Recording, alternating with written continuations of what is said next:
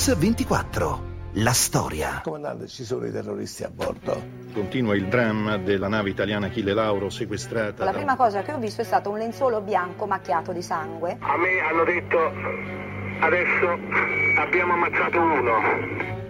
Oggi a Mix24 vi raccontiamo la storia del dirottamento dell'Achille Lauro, la nave da crociera italiana presa d'assalto nel 1985 da quattro terroristi palestinesi. Assalto che sfocerà nella crisi di Sigonella portando l'Italia e gli Stati Uniti sull'orlo della rottura diplomatica e dello scontro a fuoco. Ma intanto, qual era la situazione politica in Italia in quell'ottobre dell'85? Nell'ottobre 1985 Bettino Craxi è a Palazzo Chigi da due anni. Al Quirinale da pochi mesi è stato eletto Francesco Cossiga. Ministro degli esteri è Giulio Andreotti, da sempre favorevoli al dialogo con i paesi arabi. Alla difesa il repubblicano Giovanni Spadolini, che è invece decisamente filo atlantico e vicino agli Stati Uniti di Ronald Reagan. Quanto alla Casa Bianca, l'alleato più fedele è come sempre Israele, con cui condivide l'ostilità per l'OLP e la linea di fermezza contro il terrorismo. In questo quadro politico si inserisce la drammatica vicenda dell'Achille Lauro. Sono le 13 del 7 ottobre dell'85. La nave da crociera Achille Lauro è in navigazione nelle acque territoriali egiziane. 24.000 tonnellate di stazza, 200 metri di lunghezza. Presenti a bordo ci sono 320 uomini dell'equipaggio e 107 passeggeri. Dopo l'Egitto, la prossima meta della crociera è in Israele, ma in Israele l'Achille Lauro non arriverà mai. Così Gerardo De Rosa, comandante dell'Achille Lauro.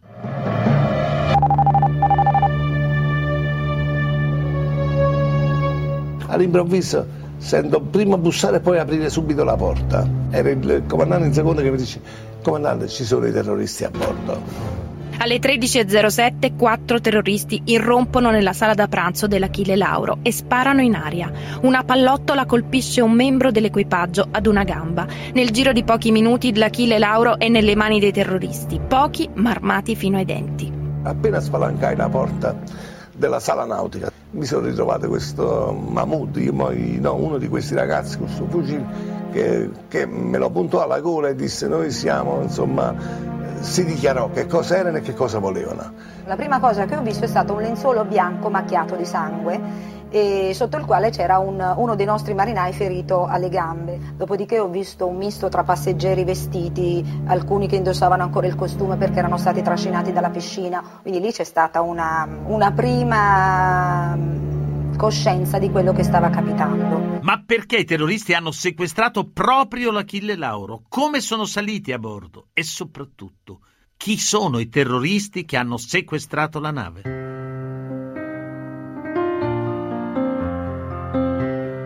Sono soltanto quattro uomini, di cui un minorenne, ma tengono in scacco il mondo intero. Imbarcati a Genova con passaporti falsi, si definiscono combattenti e membri dell'OLP, l'Organizzazione per la Liberazione della Palestina, che riunisce una galassia di organizzazioni con un obiettivo comune, la distruzione dello Stato di Israele. Dal 1969 Yasser Arafat ne è il leader indiscusso. Ma qual era l'obiettivo del comando palestinese? Pino Buongiorno, giornalista. L'obiettivo primario del comando palestinese era di fare un attentato nel porto israeliano di Ashdod. L'operazione andò in una certa misura, eh, saltò perché alcuni de- membri del comando erano stati sorpresi dall'equipaggio italiano eh, che appunto mi mettevano a posto le armi e quindi ehm, sentitisi scoperti eh, presero eh, d'assalto eh, la nave e quindi la dirottarono. Sull'Achille Lauro l'incubo è appena iniziato, sono le 15 circa, dal dirottamento sono passate due ore.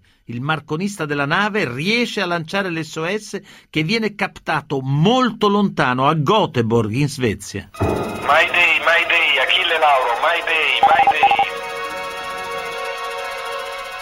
Una stazione della radio costiera svedese capta un messaggio drammatico. La voce è quella del marconista della nave. Qui l'Achille Lauro, siamo stati dirottati da un numero imprecisato di palestinesi. Chiedono la liberazione di 50 loro compagni detenuti in Israele.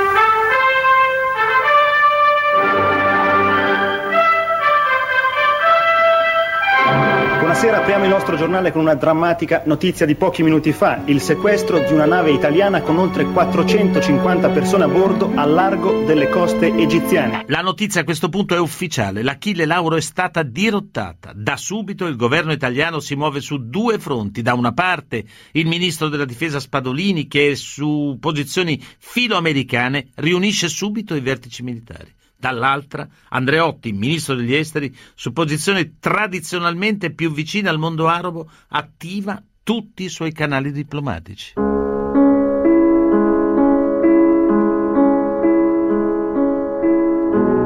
Lunedì 7 ottobre, ore 20 e 10. Alla Farnesina si insedia l'unità di crisi. Intanto Spadolini, d'intesa con il Presidente della Repubblica Cossiga, incarica i militari di mettere a punto un piano per liberare la nave con la forza, ma l'operazione si presenta da subito difficile e rischiosa. Così Francesco Cossiga.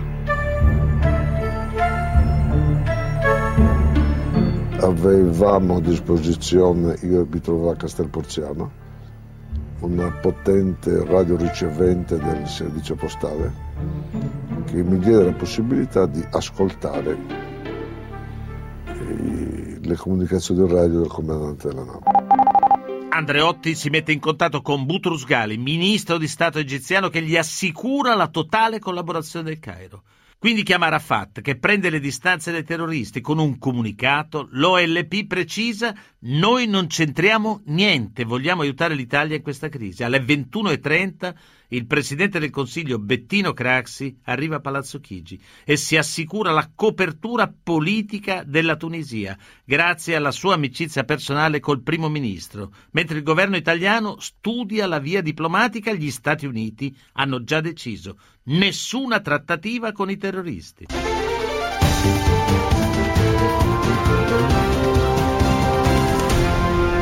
Mix 24. La storia. Rieccoci qui a Radio 24 con la storia di un incredibile intrigo internazionale, il sequestro di una nave, una nave da crociera italiana, l'Achille Lauro, da parte di quattro terroristi. Martedì 8 ottobre, ore 24. Gli incursori della Marina Militare vengono trasferiti sulla nave ammiraglia Vittorio Veneto. Da Livorno decollano quattro elicotteri da trasporto con a bordo 60 paracadutisti. Dalla Sicilia decollano i ricognitori dell'aeronautica militare per individuare la posizione esatta dell'Achille Lauro, nome in codice dell'operazione Margherita. Ore 1. A Palazzo Chigi si riuniscono Craxi, Andreotti e Spadolini. Il ministro della difesa illustra il dispiegamento di forze ed espone il piano di intervento militare. Andreotti, da parte sua, chiede moderazione. Ore 3 del mattino. Yasser Arafat telefona a Bettino Craxi. Ribadisce che l'OLP è estranea al dirottamento e lo informa che due suoi emissari sono in viaggio per il Cairo per affiancare il governo egiziano nella trattativa. Uno dei due è Abu Abbas, leader del Fronte per la Liberazione della Palestina, una fazione dell'OLP di cui farebbero parte i terroristi, anche se in un gruppo dissidente. E una delle cose che mm, poi molti non conoscono, che chi suggerì di eh, rivolgersi ad Arafat furono gli americani. Dissero ma sentite un momento Arafat, cosa che fu fatta e Arafat eh, ci dette la sua disponibilità e questo suo emissario eh, eh sembrò um, un ricercatore di soluzioni. Dunque, l'avete sentito, lo dice con chiarezza Andreotti, sono stati gli stessi americani a suggerire al governo italiano di attivare il canale diplomatico dell'OLP di Arafat. E Arafat propone Abul Abbas come mediatore. Ma chi è Abul Abbas? Nemer Ahmad, rappresentante dell'OLP a Roma. Abul Abbas eh, il cuore di un bambino, veramente uno, una persona molto semplice. Ma su Abu Abbas gravano subito molte ombre. Proprio su di lui, su questo mediatore proposto da Arafat, si concentra l'attenzione del Mossad, il servizio segreto israeliano, e degli altri servizi segreti americani. Nel frattempo l'Achille Lauro viene individuata dai ricognitori italiani e sembra diretta verso le coste siriane e infatti i dirottatori prendono contatto con le autorità del porto di Tartus, in Siria. Martedì 8 ottobre, ore 11 circa. Da bordo della Achille Lauro, i terroristi contattano le autorità siriane. Ribadiscono che vogliono la liberazione dei 50 palestinesi detenuti in Israele e chiedono di negoziare con la Croce Rossa Internazionale e con gli ambasciatori di Italia, Stati Uniti, Gran Bretagna e Germania federale. Se non saranno accolte le loro richieste, faranno esplodere la nave. Loro avevano chiesto di poter attraccare in Siria. Io telefonai personalmente al eh, presidente Assad che era in visita in Cecoslovacchia e, e gli esposi la situazione. Lui disse guarda, noi preferiremo rimanere fuori da vicende di questo tipo, però se è utile eh, eh, noi diamo questo permesso. L'Achille Lauro, insomma, attende il permesso di attraccare in Siria, ma Damasco, per accogliere la nave, vuole prima la garanzia da Roma e da Washington della loro disponibilità ad avviare la trattativa con i dirottatori. Ma l'ambasciatore americano in Italia, Max Rabb, ribadisce l'America non tratta con i terroristi. D'altra parte, i palestinesi da liberare sono detenuti in Israele e anche Israele rifiuta ogni scambio. Craxi non ha scelta. Deve chiedere a Damasco di non autorizzare l'attracco e sull'Achille Lauro si scatena la furia dei terroristi. Così il racconto di quei momenti drammatici di terrore fatto da Aldo Accardi, commissario di bordo.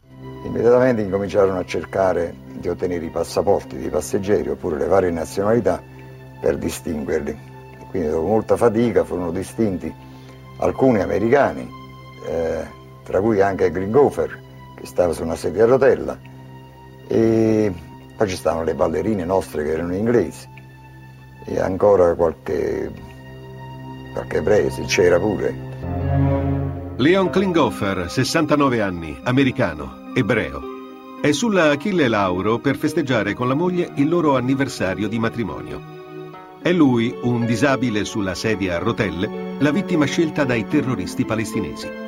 Klinghoffer viene portato sul ponte e ucciso con un colpo di pistola al petto e uno alla fronte.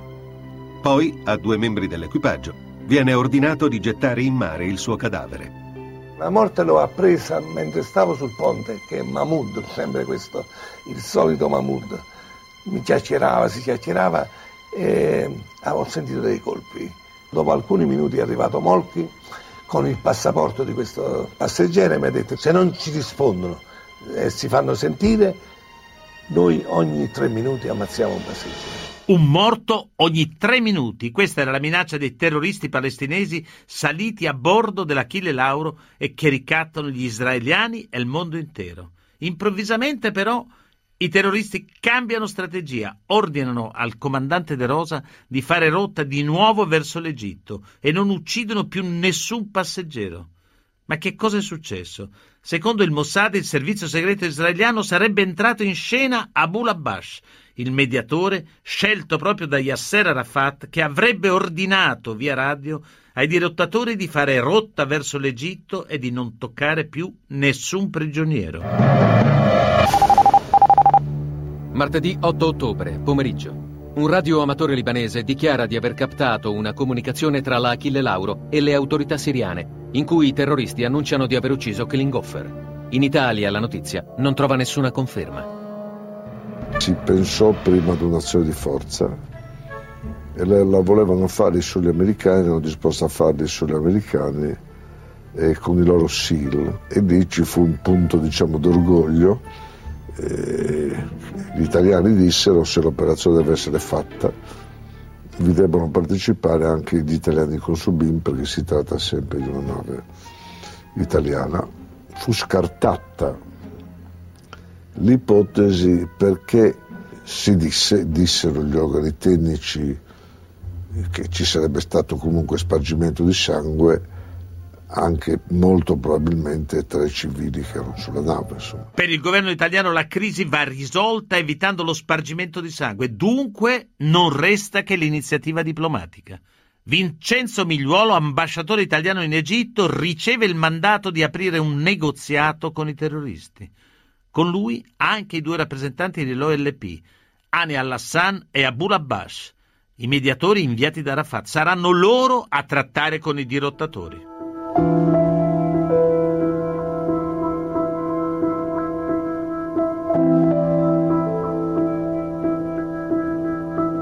Mercoledì 9 ottobre, Porto Said, Egitto, ore 9. L'Achille Lauro getta l'ancora a 15 miglia a largo del porto. Il Mossad israeliano intercetta una conversazione tra Bull Bash e i terroristi a bordo. L'uomo, che i direttatori chiamano comandante, intima la resa e promette un salvacondotto. Gli americani si dicono subito contrari. L'Italia accetta ma pone una condizione, che a bordo non siano stati compiuti atti di violenza perseguibili in base al codice penale italiano. Per questo motivo il governo chiede un contatto con Gerardo De Rosa, il comandante dell'Achille Lauro. De Rosa conferma, i passeggeri stanno tutti bene. Io ero sotto la minaccia delle armi, ma non una minaccia così, una minaccia che, di persone che io già sapevo, io lo sapevo, che ormai lo sapevo in quel momento, che avevano già ucciso, avevano già ucciso. Eh, ho pensato che era meglio, eh, come si dice, ponti d'oro al nemico che fugge, cioè bisognava, bisognava agevolare la loro, la, la, la, la, loro partenza dalla nave. Per il comandante De Rosa la priorità è quella di liberarsi dei dirottatori e mente su quanto è avvenuto al passeggero americano Klinghoffer. A questo punto il governo italiano autorizza l'ambasciatore Migliuolo a firmare il salvacondotto per i terroristi. Ma davvero il governo di Roma non sapeva nulla della morte di Klinghoffer? Paolo Guzzanti, giornalista. Lì mentirono tutti. L'ambasciatore Migliuolo confessò anzi con un'aria pure mh, compiaciuta, e disse abbiamo fatto l'inghippo, è chiaro, no? L'inghippo, cioè l'imbroglio, abbiamo fatto l'imbroglio per gli americani dal muretto, non so come si chiama, il posto dove, dove Klinghoffer era stato eh, messo con la testa in giù, eh, ucciso con una raffica di mitra e poi il suo corpo era stato lasciato scolare tutto il suo sangue, c'era questa enorme bava di sangue che scendeva giù lungo tutto il fianco della nave fino alla linea di galleggiamento. Cornelio Brandini, assistente di Bettino Craxi. Assolutamente no. Craxi non sapeva che Kringhofer fosse già stato ucciso. Non lo poteva sapere, perché non c'erano quelle notizie. Da noi non apparivano quelle notizie. Pino Buongiorno, giornalista. Craxi, che era in quel momento a pranzo in un ristorante sotto l'hotel Rafael dove alloggiava a Roma, eh, come dire, aveva ordinato un pranzo abbastanza leggero, ma poi passa a mangiare i cannelloni proprio perché si sentiva rinfrancato dopo tanti giorni eh, di tensione, eh, si sentiva rinfrancato e ha detto mangiamo eh, questi cannelloni de, di questo ristorante, cosa che non faceva quasi mai, soprattutto a pranzo. E, Quel pranzo gli andò un po' storto perché subito dopo, qualche ora, si venne a sapere che era stato ucciso appunto l'ebreo americano Klinghoffer. Cosa che se avessimo saputo che ci fosse un omicidio, non per il fatto che fosse un ebreo, chiunque fosse, italiano, non italiano, noi non l'avremmo fatto perché era veramente allora un favoreggiamento nei confronti eh, dei delinquenti. Sono le 4 del mattino, corrispondenti alle 3 del mattino ora italiana. Dopo una lunghissima e estenuante attesa, l'Achille Lauro sta entrando in questo momento nel porto.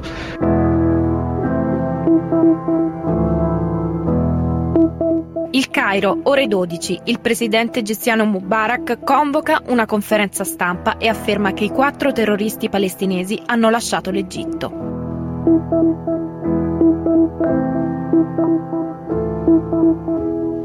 Mubarak mente. I servizi segreti americani infatti controllano il suo telefono e sanno che i terroristi non sono ancora partiti, ma che di lì a poco si imbarcheranno su un Boeing per Tunisi. Per la Casa Bianca non c'è più tempo da perdere. Ronald Reagan dà ordine di intercettare l'aereo e condurlo in una base americana. Al-Masa, Egitto, ore 21.15. Il Boeing 737 della Egypt Air decolla dalla base aerea egiziana. Sull'aereo i quattro dirottatori, i due emissari dell'OLP, Ani El Hassan e Abul Abbas, e altri otto egiziani. La destinazione è Tunisi, sede dell'OLP. Ma il governo tunisino, su richiesta americana, nega il permesso all'atterraggio. Il Boeing allora fa rotta su Atene, ma anche la Grecia nega il permesso. Da Washington in quelle ore, Ronald Reagan manda un messaggio preciso ai terroristi. Message to terrorists everywhere.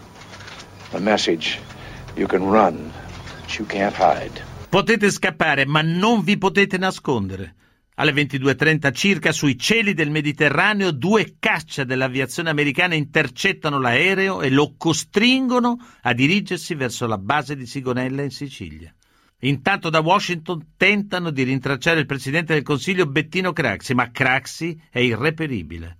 A questo punto entra in scena Michael Ledin, consulente della Casa Bianca, un falco che è stato anche collaboratore del Sismi. E lui che telefona personalmente a Craxi. Così Cornelio Brandini, assistente di Craxi. Siccome lui si qualificò come Michael Ledin, Craxi non aveva molta simpatia per Michael Ledin, fece dire, oppure disse, io con Ledin non vedo per quale ragione dovrei parlare, visto che ci sono altre persone qualificate, tipo un ambasciatore Rab e altre persone ancora non voleva attribuire a Redin un ruolo di portavoce del presidente Reagan. Ho parlato con eh, l'assistente di Craxi, che insomma mi dimentico sempre il nome, Brandini, Cornelio Brandini. E lui tutta, tutta, quella sera ha detto a tutti gli americani, perché l'ambasciata lo cercava disperatamente, e Brandini ha sempre detto che Craxi non c'era. Allora io parlando con Brandini ho detto, senti, sono io, eh, insomma, se tu mi stai dicendo che Craxi non c'è, mentre invece lui sta nella stanza accanto a te, tu ti troverai la tua fotografia in prima pagina di tutti i giornali del mondo. E in quel momento mi ha passato.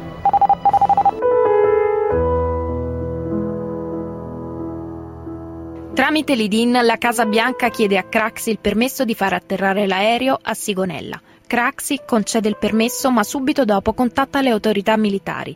L'aereo egiziano deve essere protetto a tutti i costi e i passeggeri devono essere sotto custodia delle autorità italiane. Così Ercolano Annichiarico, comandante della base militare di Sigonella. Appena l'aeroplano è atterrato abbiamo messo dei mezzi davanti e dietro l'aeroplano e l'abbiamo preso e portato nell'area dove operava l'aeronautica. Questo diciamo che ha un po' scombussolato, ritengo, che erano, quelli che erano stati i piani della, degli americani, perché loro pensavano di far, atterra, eh, far atterrare l'aeroplano, portarlo dalla loro parte e lì noi non avremmo più potuto metter naso perché se lo sarebbero prese loro.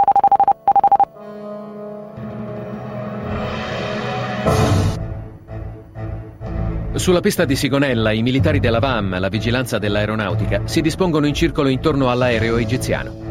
Ma appena sbarcati dai loro aerei, i militari americani circondano a loro volta il cordone di sicurezza italiano. Passano pochi minuti e arriva anche una colonna di automezzi dei carabinieri, i quali, armi in pugno, circondano gli americani.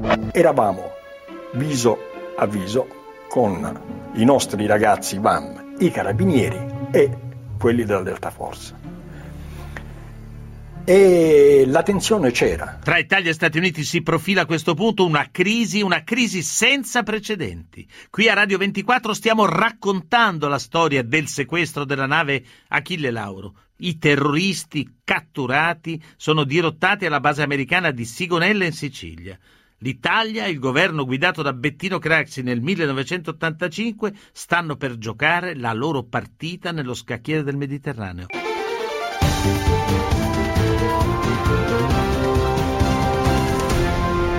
Mix 24. La storia.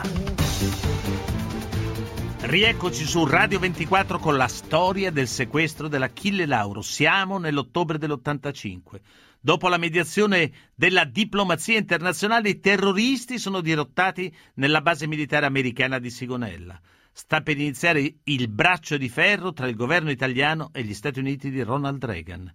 Il generale Steiner, capo della Delta Force, insiste deve prendere assolutamente in consegna i passeggeri del Boeing. Quelli sono gli ordini che ha.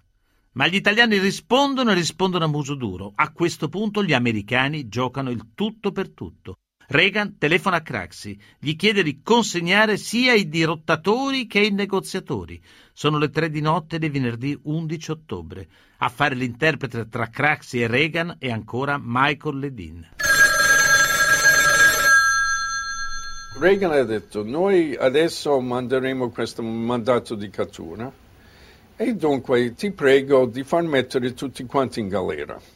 E Craxi ha detto, ma dobbiamo mettere tutti e quattro in galera, non possiamo mettere due in galera e due sotto sorveglianza. E Reagan ha detto, ma perché no?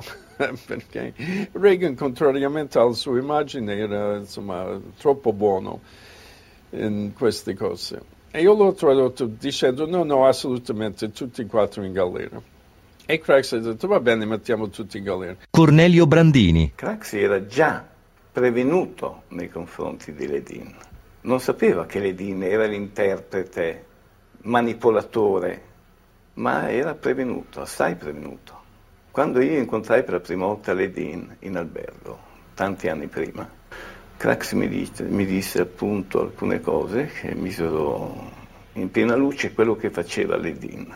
Se una persona come Ledin diventa l'interlocutore o colui il quale traduce e traduce liberamente per conto proprio, vuol dire che qualcosa o nei servizi della CIA o in altre cose stava accadendo.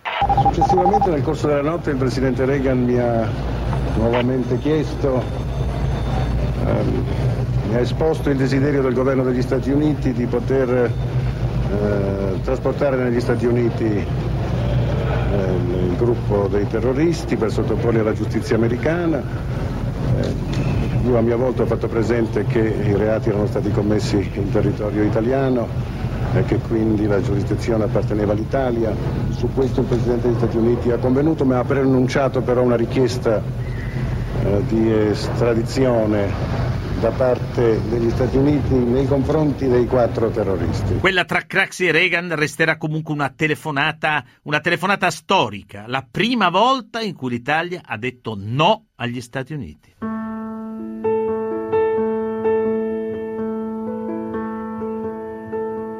Sigonella, venerdì 11 ottobre 1985, ore 4 del mattino. La Delta Force si ritira e lascia la base di Sigonella. Il generale Steiner tuttavia resta alla base per accertarsi che i terroristi vengano effettivamente arrestati dagli italiani.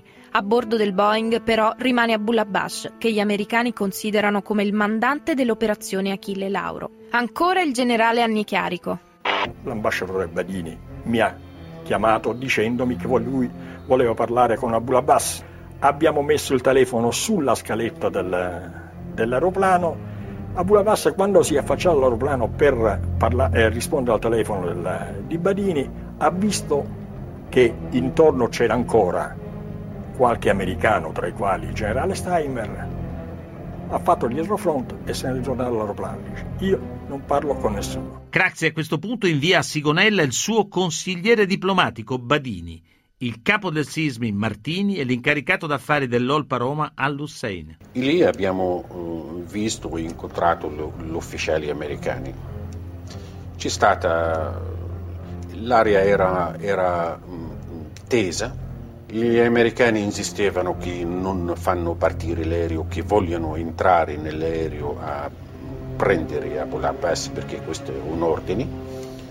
La parte italiana con cortesia e gentilezza, ma con molta fermezza gli diceva non, è possibile, questa è una, una, decisione del governo italiano, questa riguarda la sovranità eh, del governo italiano e dell'Italia in particolare. Gli americani in quel momento non erano né, con, né d'accordo né contenti veramente, ma la posizione italiana era ferma, indiscutibile.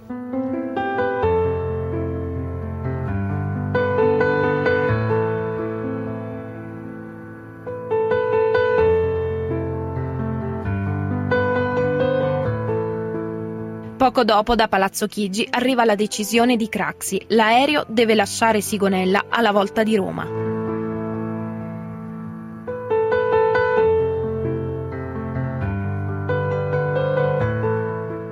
E siamo alle 23.10 di venerdì 11 ottobre. Il Boeing egiziano scortato dai caccia americani e da quelli italiani a terra a Ciampino. Poche ore dopo, a Palazzo Chigi, arriva la richiesta ufficiale da parte americana di arresto e di estradizione da Bulabash. Ma alle 13 di sabato 12 ottobre l'Italia risponde con un altro no agli Stati Uniti.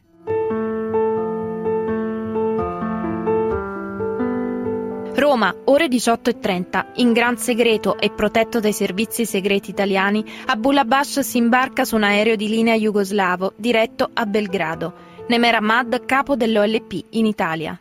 E io ho sentito da lui tutta la, tutta la storia, anche a livello personale come lui ha parlato.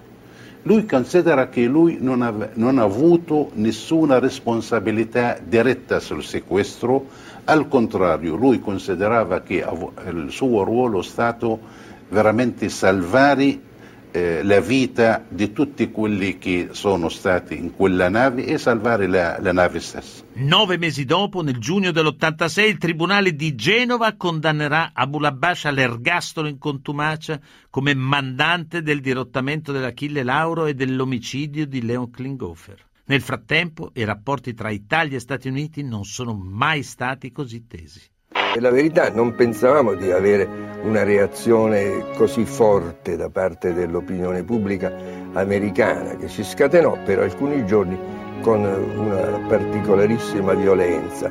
È importante che noi dimostriamo il nostro atteggiamento, insomma, non ci piace che questo terrorista, arciterrorista, questo grande assassino è stato fatto scappare dall'Italia quando l'avevamo nelle nostre mani fu il punto più alto di popolarità di Craxi che fu applaudito dall'intera Camera dei Deputati, esclusi i repubblicani, perché imbroccò un, un discorso nazional-popolare, insomma. Ecco. Io insistevo perché noi richiamassimo il nostro ambasciatore per dimostrare che, noi, che questa, questa azione non ci è piaciuta affatto. Il Dipartimento di Stato ha detto no, no, dobbiamo proteggere Craxi, se facciamo rientrare l'ambasciatore il governo cadrà.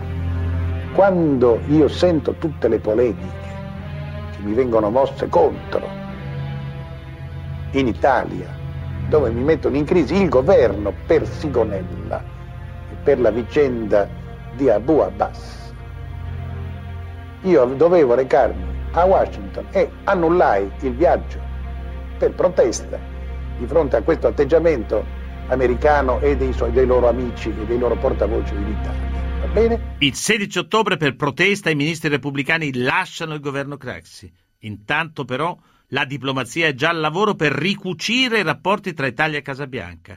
Così Rinaldo Petrignani, ambasciatore italiano negli Stati Uniti nel 1985. Il giorno dopo mi arriva una telefonata da parte del mio amico Whitehead, che era il vice segretario di Stato, ed era una persona molto ragionevole, e mi disse, eh, che ne diresti se io facessi un salto a Roma e portassi al presidente Craxi una lettera di Reagan?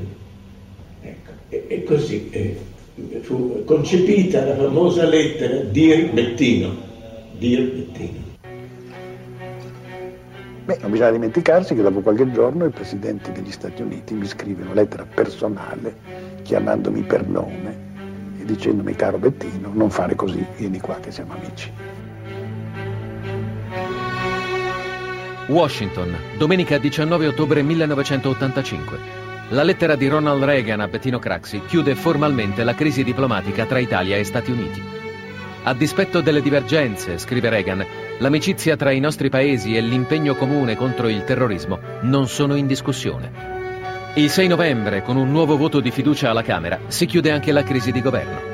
L'epilogo alla vicenda Achille Lauro arriverà però dalle aule di tribunale. 15 aprile 2003. Le forze speciali americane arrestano in Iraq Abu Abbas, che viveva in una villa a Baghdad protetto da Saddam Hussein. 9 marzo 2004. Abu Abbas muore in un carcere americano alle porte di Baghdad. Fonti militari americane affermano che è deceduto a seguito di un attacco cardiaco. Mix 24. Sono le 10, 51 minuti e 21 secondi, siamo di nuovo in linea con eh, Mix 24, con noi al telefono c'è il professor Giorgio Simonelli, professore di storia della televisione alla Cattolica, la, col quale discutiamo come tutti i giorni oramai di palinsesti televisivi alla luce della domanda Dov'era il canone? Ieri sera vi ricordo che il nostro numero verde è 800 240024, il numero dell'SMS 349 238 6666. Giorgio, dov'era, professore, dov'era il canone ieri sera? Buongiorno a tutti. Ieri sera il canone era sicuramente verso, se, verso tardi, dopo le 11, su Rai 3 nel programma di Bollani perché questo programma di cui molto si parla insomma, ha due grandi aspetti di, di, servizio pubblico. Il primo è quello della divulgazione, della divulgazione musicale, fatta però con, con divertimento, con ironia e rispettando soprattutto la, la, lezione di un grande divulgatore del servizio pubblico che era Beniamino Placido, il quale sosteneva che per parlare in televisione bisogna parlare di oggetti. Ecco, ieri sera in tutta la prima parte del programma eh, Bollani ha parlato di oggetti, ha parlato degli strumenti musicali, attraverso gli strumenti musicali, attraverso la, la, la visione, la concreta visione degli strumenti, ha fatto la divulgazione. Il secondo motivo che a me sembra molto importante perché in questo programma, che si svolge tutto all'interno di uno studio, c'è una grande originalità e vivacità televisiva. Ci sono molti piani, molte inquadrature, molto montaggio, c'è una ricerca cromatica. C'è un gran lavoro, insomma. Gran... e soprattutto perché quando si parla di qualità e di canone e di di necessità di pagare, si pensa sempre ai contenuti, si pensa sempre che vale la pena di pagare il canone perché ci sono dei contenuti buoni.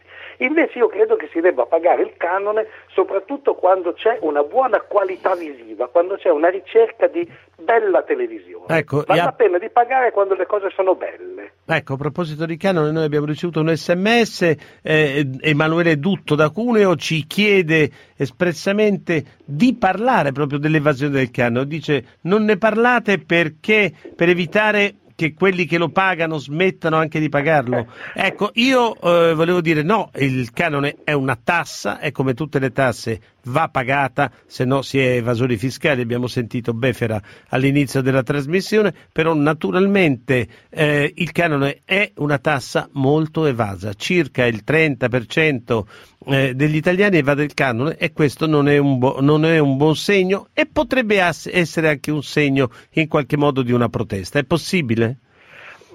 Beh, c'è insomma nel paese insomma, una tradizione per cui tutte le tasse sono meglio non sempre, pagarle sempre eh. impopolari, eh, chi certo. paga le tasse è un po' fesso.